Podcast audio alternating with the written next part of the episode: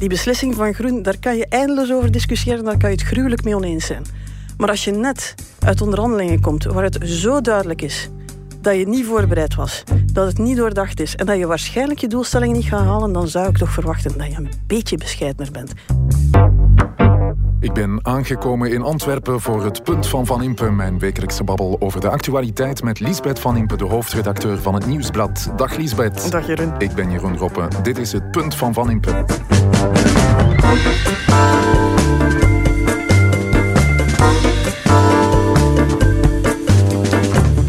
actualiteit fileren, de weg zoeken in de coulissen van de macht en Belgische wijn drinken. Dat doen we in het punt van Van Impe. Omdat het al even geleden is, Elisabeth, heb ik een goede fles meegebracht. Deze keer Belgische wijn, zoals gewoonlijk. Ik ben het deze keer gaan zoeken in Waals-Brabant, Le Brabant Wallon. Daar waren we nog niet geweest. Hè? Daar waren we nog niet geweest. Nu, ik moet zeggen, als je zegt het is, het is lang geleden, dus ik ga je iets goed meebrengen. Tot nu toe heb ik nog geen klagen gehad hoor. Het was iedere keer maar een week geleden. Maar goed, we zijn er een weekje uit geweest. Maar dit uh, komt dus uit Waals-Brabant, Le BW, zoals we zeggen, een van de rijkste regio's van Europa. En een interessante wijnregio. Ze zijn daar uh, nog niet zo lang met wijn bezig als in andere streken in ons land. Maar er zijn wel schitterende wijnen, zoals deze Solaris van het uh, domein Chapitre uit de buurt van Nijvel. School, Lisbeth. Santé. Ik vind hem heerlijk. Hij is ook, uh, ik weet nu niet of ik uh, natuurlijk of biologisch moet zeggen, maar, uh, of biodynamisch misschien, of levend. maar er is niks aan toegevoegd. Dus ja, niet gesproeid, op, zuiver als wat. Ik hou het op lekker. Veel te lang geleden, hè, Lisbeth. Het lijkt of er niet veel is veranderd, want dan ben jij op vakantie geweest en ik niet. Want ik heb mij vorige week toch één uh, geamuseerd. En dan in de fase waar je toch een beetje je haar uit je hoofd begint te trekken. Omdat soms politiek toch echt op je systeem kan werken. Ja, daar gaan we het vandaag over hebben natuurlijk. Hè. Uh, het klimaat opnieuw. Ja, we hebben het er twee weken geleden over gehad. We wisten natuurlijk dat met de klimaatop in, uh, in Glasgow het een tijdje eigenlijk alleen maar over klimaat zou gaan. En dan waren we nog vergeten dat de Vlaamse regering vergeten was haar huiswerk te maken. Ik weet niet of je dat ooit meegemaakt hebt, dat je zo een groepswerkje moet maken en dan uh, komt die deadline te dichtbij en dan zit je naar elkaar te kijken en iedereen weet van ja, we hebben het niet goed voorbereid en dan is er nog één oplossing. We gaan bluffen. Wel, dat is wat de Vlaamse regering vorige week gedaan heeft. Ja, daar hebben we het zo meteen over. Wat nog, Liesbeth? Uh, we gaan het ook nog eens hebben over een interview van Bart de Wever in Humo, waar hij nog eens kipkap maakt van de premier Alexander de Croo, de minst betrouwbare mens die hij ooit in de wedstrijd is tegengekomen. Hola. Uh, twee punten kan je erover maken zometeen, want dit is het punt van Van Impe, de Actua-podcast van het Nieuwsblad. Je vindt hem elke donderdag op nieuwsblad.be en op de bekende podcastplatformen. Kom, we beginnen, Lisbeth.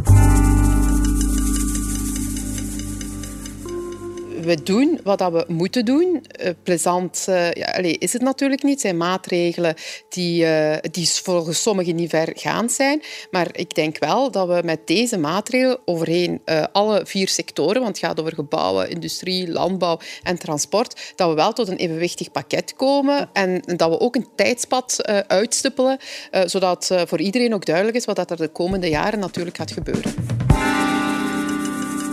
Het duurde even, maar in extremis kwam er toch een nieuw Vlaams klimaatakkoord. De Vlaamse regering wil dat we tegen 2030 40% minder CO2 uitstoten. De huizen die moeten energiezuiniger. Over een paar jaar kan je alleen nog maar een elektrische auto kopen. En de landbouw en de industrie die moeten ook zorgen voor 10% minder uitstoot. Je hoorde daarover de Vlaamse minister voor Omgeving en Energie, Zouhal Demir. Die klonk zoals gewoonlijk met uh, de adjectieven Lisbeth haalbaar, betaalbaar, realistisch, ambitieus. Ja, het hele klimaatakkoord verzuipt ongeveer um, in de adjectieven. Hè. Ik bedoel, uh, voor NVA moest het al langer haalbaar en betaalbaar zijn. Uh, dan de Open VLD die is plots ambitieus, ambitieus, ambitieus geworden. Uh, ik denk dat ze daar zo'n beetje de cheerleaders van Alexander de Croo op het wereldtoneel wilden zijn, die Glasgow ook al voluntaristisch bestormd had. dus plots weet heel Vlaanderen dat Lydia Peters bestaat en jou een elektrische wagen gaat verkopen.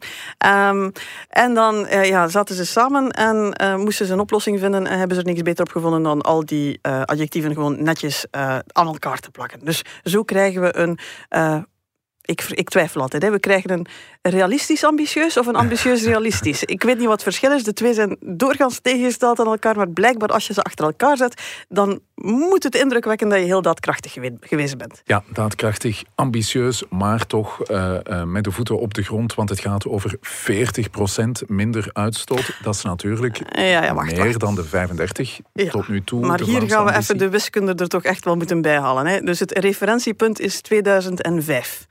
We kijken naar 2030. Het vorige klimaatplan zei we gaan 35% minder uitstoot hebben in die periode. Um, Europa vraagt nu 47 en Vlaanderen zegt we zijn al heel goed bezig als we aan 40 komen. En we hebben nu een plan waarmee dat we dat gaan kunnen realiseren. Het is becijferd en berekend. Weet jij hoeveel we naar beneden gegaan zijn tussen 2005 en 2021? Want 2030 het is zo lang niet meer. Hè? Het grootste deel van de tijd is al voorbij. Geen idee, maar ik vermoed dat het niet zoveel is dan. 5 procent.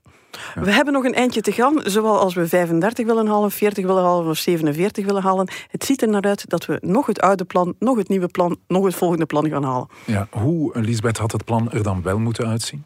Wel, je voelt één, er staan een paar dingen niet in. Um, landbouw, min 10 procent. Uh, industrie min 10 procent. Daar is eigenlijk heel verrassend weinig woorden aan vuil gemaakt. Herinner je onze vorige uitzending toen we zeiden van ja, als je alleen maar de vijf grootste uitstotende bedrijven in Vlaanderen neemt, dan is dat al een hele hap uit ons CO2-budget. Dus dat je daar zo licht over gaat, dat is straf. Dat je bijvoorbeeld ook niks zegt over rekeningrijden. Blijkbaar, als we met onze elektrische auto in de file staan, dan is het goed genoeg. Dan hoeven we daar niet meer over te spreken. Dat rekeningrijden, dat is een taboe, dat is een heilig huisje, daar raken we niet aan. Dat is het heilig huisje van NVA, heilig huisje van CD&V, de veestapel. Ja. Daar raken we ook niet aan. We zeggen landbouw min 10%. Hoe we dat gaan doen, we zullen wel zien. Ik zag daar op pad passeren, we gaan met beter veevoeder werken. Dus ik, ik weet niet of dat, dat dus veevoeder is, waardoor dat de, de, de koeien minder scheten gaan laten. Ik durf het niet te voorspellen, maar blijkbaar moet er een soort van wonder veevoeder bestaan die ervoor zorgt dat we al onze ambities gaan halen. Ja, de oppositie, Lisbeth, had het niet zozeer over de ambities, maar wel over het feit dat het plan de mensen pest. Is dat wat jou ook zo stoort uh, aan, aan dit Wel, plan? Je ziet natuurlijk, ze kijken naar uh, de oude huizen die moeten energiezuiniger gemaakt worden. De nieuwe huizen die meteen energiezuinig moeten gebouwd worden. De wagens die elektrischer moeten. En daar worden dan uh, jaren op geplant die toch eigenlijk ja, vrij dichtbij liggen. Het enige, daar heb ik een aantal problemen mee, in de zin van uh, dat zijn op zich juiste maatregelen, maar je moet die juist faseren, juist invoeren. Je hoort nu al de renovatiesector heel blij, maar ja, gaan ze met genoeg zijn om al dat werk te doen? Er wordt gesproken over renteloze leningen, maar ja, als je net een huis gekocht hebt, zeker op de huizenmarkt vandaag, het water staat je al aan de lippen, binnen vijf jaar daar heel grote kosten doen, om uiteindelijk een beetje energie-efficiënter huis te hebben, ja, zelfs een renteloze lening kan er te veel aan zijn. Dus als je dit niet gepaard laat gaan met uh, sociale woningbouw, ondersteunende maatregelen, goed kijken wie woont er in die slechte huizen, wie rijdt er met die heel vervuilende auto's, dat ontbreekt bijna allemaal. En je voelt eigenlijk nu al dat er de hele voedingsbodem er ligt om tegen 26 en 29 en 27, als al die dingen al moeten beginnen opleveren, om dan eigenlijk te zeggen van ja, het was toch een beetje moeilijk. En dat heeft veel te maken natuurlijk met hoe ze het aangepakt hebben. Ja, uh, dus je zegt eigenlijk, uh, ze hebben hier niet genoeg over nagedacht. Dit was uh, haastwerk. Um, ja, als je nu vraagt, je zegt er net van, is daarvoor dat je, dat je een beetje boos bent? Het is ja, niet de inhoud van die maatregelen. Daar zitten goede dingen bij, daar zitten voortvarende dingen bij, daar zitten dingen bij die niet gaan lukken. Dat is niet zo erg. Maar vervolgens zie je die hele regering, N-VA'ers op kop, die hier in deze regering aan het stuur zitten en de verantwoordelijkheid dragen. Zowel voor de bevoegdheid als voor de leiding van die regering. Die gaan naar de tv-studio's en die bestaan het dan nog na dat rommeltje dat we gezien hebben, waar al die ministers op vakantie zaten, zij moeten terugkeren, daar maar miljardeltallen gesmeten hebben en we gaan een beetje van dat doen en we gaan een beetje van dat doen. Om op het einde te zeggen in de studio van kijk eens hoe goed dat wij bezig zijn, kijk eens hoe onderbouwd dat is. Dat is zo schaamteloos. En dan zie je bij NVA nog één tactiek. Begin over Tine van der Straten, haar kerncentrales en haar gascentrales. Het is een punt, hè. We hebben het hier al eens gezegd. Die beslissing van Groen, daar kan je eindeloos over discussiëren, daar kan je het gruwelijk mee oneens zijn. Maar als je net uit onderhandelingen komt waar het zo duidelijk is dat je niet voorbereid was, dat het niet doordacht is en dat je waarschijnlijk je doelstelling niet gaat halen, dan zou ik toch verwachten dat je een beetje bescheidener bent.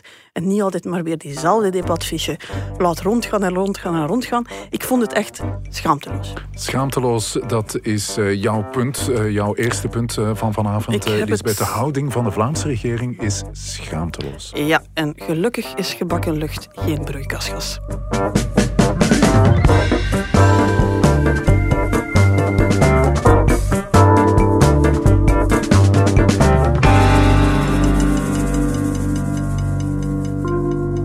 Wat ik altijd zo leuk vind, uh, hier op de redactie, is dat het vol kranten en tijdschriften ligt. Ook de nieuwe Humo uh, ligt erbij, het weekblad, uh, met daarin een interview met Bart de Wever. Wat staat hier allemaal? Straffe quote. Alexander de Croo is een van de minst betrouwbare mensen die ik ooit ben tegengekomen in de wedstraat. Dat is hard, maar ik kan het met veel feiten onderpinnen. Alsjeblieft, we hebben het hier over de premier van België en de woorden komen van de voorzitter van NVA, Bart Wever in uh, Humo. Ongewoon harde taal toch, hè? Ja, we weten natuurlijk dat die, die laatste regeringsonderhandelingen hebben wonden geslagen. Je zou stilaan hopen dat een paar mensen eens ergens op een, uh, een zetel van een, van, een, van een therapeut of zo gaan liggen om er vanaf te geraken, want het blijft wel heel hard doorwerken. Um, maar goed, ja, we zijn het intussen gewoon tussen Open VLD en N-VA. Komt het niet meteen meer goed, ondanks het feit dat ze allemaal samen broederlijk samen in de Vlaamse regering zitten. Maar goed, passons. Ja, dat um, heeft dus uh, nog te maken met de regeringsvorming, de vorming van de federale regering. Bart de Wever voelde zich uh, verraden. Maar waarom uh, blijft hij dit bovenhalen? Waarom ja. zegt hij dat nu? Wel, hij haalt heel hard uit. Um, je moet trouwens eens kijken naar de vraag die erboven staat. Dat is een vraag die zegt van ja, je wil in 2024... Of hij nog bondgenoten... Ja, je ja. wil je groot politiek project waarmaken en uh, wie zouden je bondgenoten kunnen zijn? En dan krijg je die tirade daarop. Dus ja, begin er, ik ga er maar aan staan. Op um, dus al niet. Um, wel, uh, dat is eigenlijk, je zou kunnen denken van het is gewoon een beetje een zure oprisping. Um, dat is het zeker ook. Maar het is Bart de Wever, dus het is ook meer dan dat. En er zit eigenlijk een hele redenering achter. Um, en daar gaan we toch even induiken. Het is een ja. beetje wiskundig, daar moeten we even naar kijken. Maar eigenlijk is de redenering van Bart de Wever, die nu al jaren de vraag krijgt, moet je niet meer investeren in bondgenoten? Uh, aan Vlaamse kant, soort van Vlaams front. Als je dan toch die grote staatshervorming of die grote hertekening van België wil forceren, moet je dan niet zorgen dat die Vlaamse partijen schouder aan schouder staan.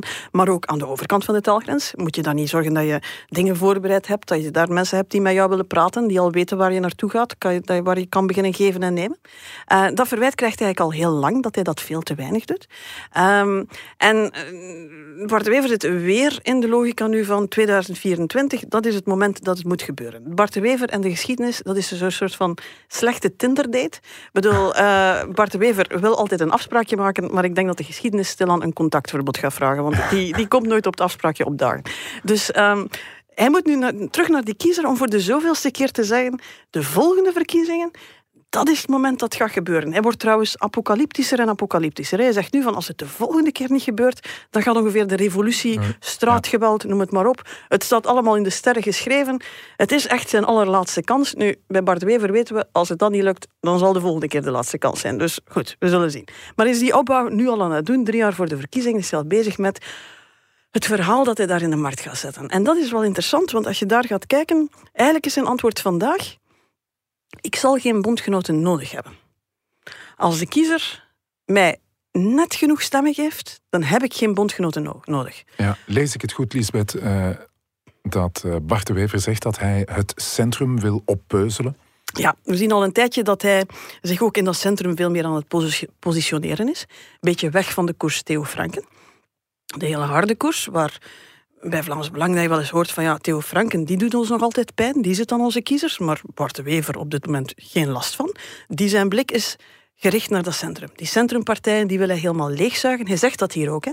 Hij zegt, we moeten ervoor zorgen dat in 2024 die Vivaldi-partijen, er allemaal gezellig in die, Vlaams, eh, in die federale regering zitten, dat die nog minder dan een derde van de stemmen over hebben. Nu, je moet eens gaan rekenen, tenzij wat plots de PvdA 50% haalt, laat ervan uitgaan van niet, dan betekent dat dat hij naast dat compleet leeggezogen centrum zichzelf zet. Hij zegt, ik moet de grootste zijn, want ik moet de controle hebben, dus 30, 33 procent. En dat daarnaast een heel groot blok Vlaams Belang zit. Ja. Expliciteert dat iets minder, maar dat grote blok Vlaams Belang, de partij waarvan het ooit zijn grootste ambitie was om ze helemaal electoraal leeg te zuigen, van de kaart te vegen, om dat Vlaams nationalisme terug te claimen van Vlaams Belang. Ja, daarvan zegt hij eigenlijk van die zou eigenlijk 20, 25 procent moeten hebben. Ik moet er 30, 35 hebben. Opgeteld kan ik zo het land blokkeren en dan heb ik geen bondgenoten meer en nodig. En daarom uh, laat hij het uh, Vlaams Belang ongemoeid en uh, kan hij dus zich concentreren op die centrumpartijen. Dus Open VLD, CD&V, en... SPA en zelfs groen. Als je drie, drie, jaar voor de verkiezingen al bezig bent over de onbetrouwbaarste ooit en noem maar op, dan weet je dat dat alleen maar crescendo kan gaan. Dus de aanval op dat centrum is geopend. Dat is de vijand, die moet klein komen. En dan moet er een soort van, hij zegt het zelf, ik wil naar de Franstaligen kunnen zeggen, game over, nu moet je mij mijn gedacht geven. En, en dan, ja. Het is trouwens wat hij in Antwerpen ook doet. Hè. Uh, iedereen weet van, ja, de Wever heeft af en toe de, de politieke doodsknuffel. Af en toe heeft hij een partij die hij dichttrekt en die hij dan vermorzelt. Maar bij de meeste is het toch het doodknuppelen dat hij uh, praktiseert. Ik bedoel, alles wat in, in Antwerpen een beetje het hoofd boven het maaiveld steekt, ja, daar gaat de Wever achteraan. Ja. Dat lukt in Antwerpen. Eerlijk gezegd, ik durf betwijfelen dat het federaal een slimme tactiek ja, is. Ja, want dat wou ik je vragen. Het klinkt allemaal eh, heel plausibel. Lijkt me een, een uh, verdedigbare strategie, maar uh, vind jij het verstandig? Je gaat ervan uit dat je dit land gesplitst krijgt in een soort van ultieme confrontatie waar uiteindelijk dan iedereen zo eieren voor zijn geld kiest.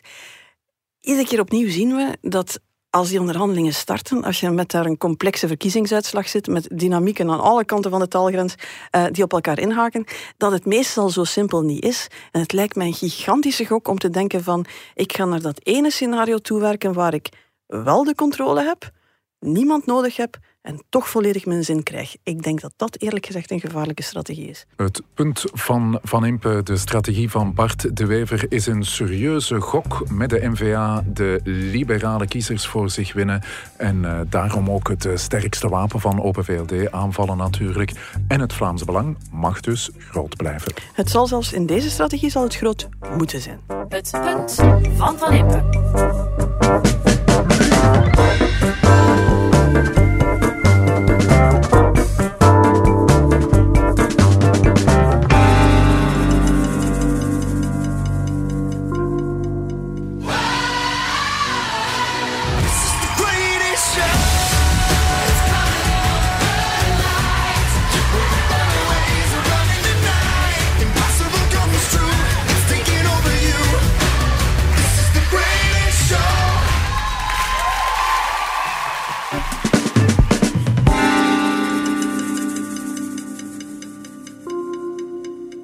Ken je de tune, Lisbeth? Nou ja, dat is een waar we in de krant wel wat aandacht aan besteden. Dancing with the Stars. Daar kijken veel mensen naar en daar wordt over gesproken. Zelfs uh, Lisbeth van Impe kijkt naar Dancing with the Stars op uh, Play 4 met uh, dit seizoen, het derde seizoen van het programma, een verrassende gast, prinses Delphine. Delphine doet mee, een absolute stunt is het, hè? Uh, ja, absoluut. Pas op, ik moet nu... Ik en protocol, dat is geen goede combinatie. Dus Wim de Handschutter, onze royalty-kenner, heeft mij bezworen dat ik dus niet Delphine Boel mag zeggen, want dit is nu prinses Delphine, sinds ze een jaar geleden opgenomen is in de koninklijke familie. Um, en dus uh, ja, ze, ze, staat in alle boekjes, staat in alle kranten vandaag. Ze is een kandidaat en we begrijpen dat Laken er niet zo hard mee kan lachen. Ja, de koning was uh, not amused, hè? Uh, nogmaals, Wim is hier onze bron. Hè. Hij kent het Koningshuis als geen ander. En uh, hij was toch uh, redelijk stellig in de krant van morgen om te zeggen van ja, ze kunnen er niet mee lachen. Een aantal dingen kan je begrijpen. Ze heeft nogal lang gewacht om de familie in te lichten. laat staan dat ze toestemming zou gevraagd hebben. Maar ze heeft nogal lang gewacht om broer te bellen en te zeggen van ik ga iets doen wat geen enkele royal in dit land al ooit gedaan heeft. namelijk aan een frivol televisieprogramma meedoen. Um, ik kan begrijpen dat ze daar niet zo blij mee zijn. Over een ander aspect was hier meer discussie. Um, is het gepast dat een royal aan zoiets meedoet? Uh, het is voor een goed doel, make-a-wish, heel sympathiek dat is, dacht ik, wat royals deden. Uh, Wim denkt van, wow, ik snap het koningshuis wel dat ze liever die contexten vermijden. Ik denk van, waarom niet? Um, voor ieder koningshuis is het een uitdaging. Hè, ja, om... want er is, er is wel uh, duidelijk een nuance tussen bijvoorbeeld... Ik, ik volg, uh, ik, ik zal maar bekennen, ik volg prinses Elisabeth op Instagram.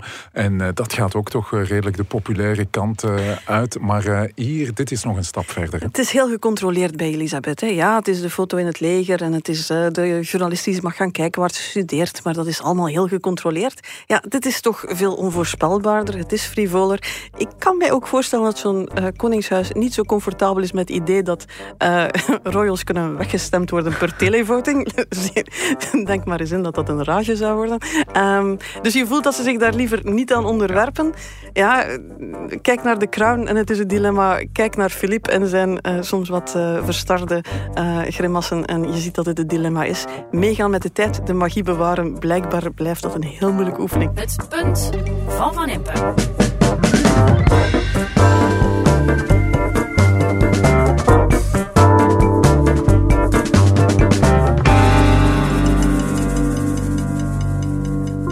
We drinken dat uh, beetje uh, Chapitre Solaris nog uh, uit, Lisbeth. Een wijn die mij echt wel aanstond, de Chapitre Solaris. Ik vind hem heel fris, fruitig en, wat ik heel graag heb, boterachtig smaken. Het doet een beetje denken aan de typische Chardonnay uit de Bourgogne.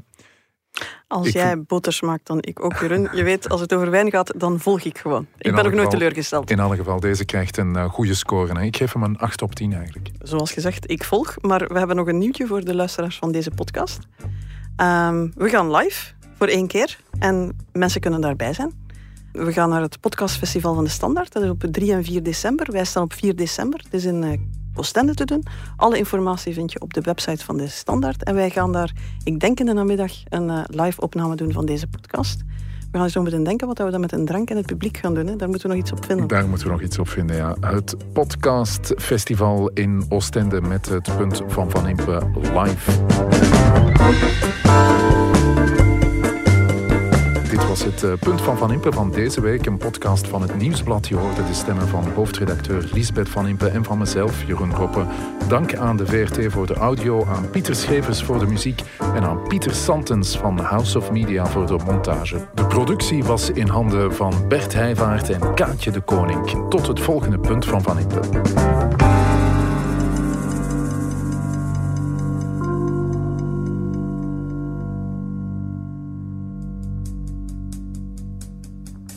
Heb je de andere podcasts van het Nieuwsblad al gehoord? Stemmen van Assise, Slimmer Leven, de Sportpodcasts, Shotcast en De Koers is van ons.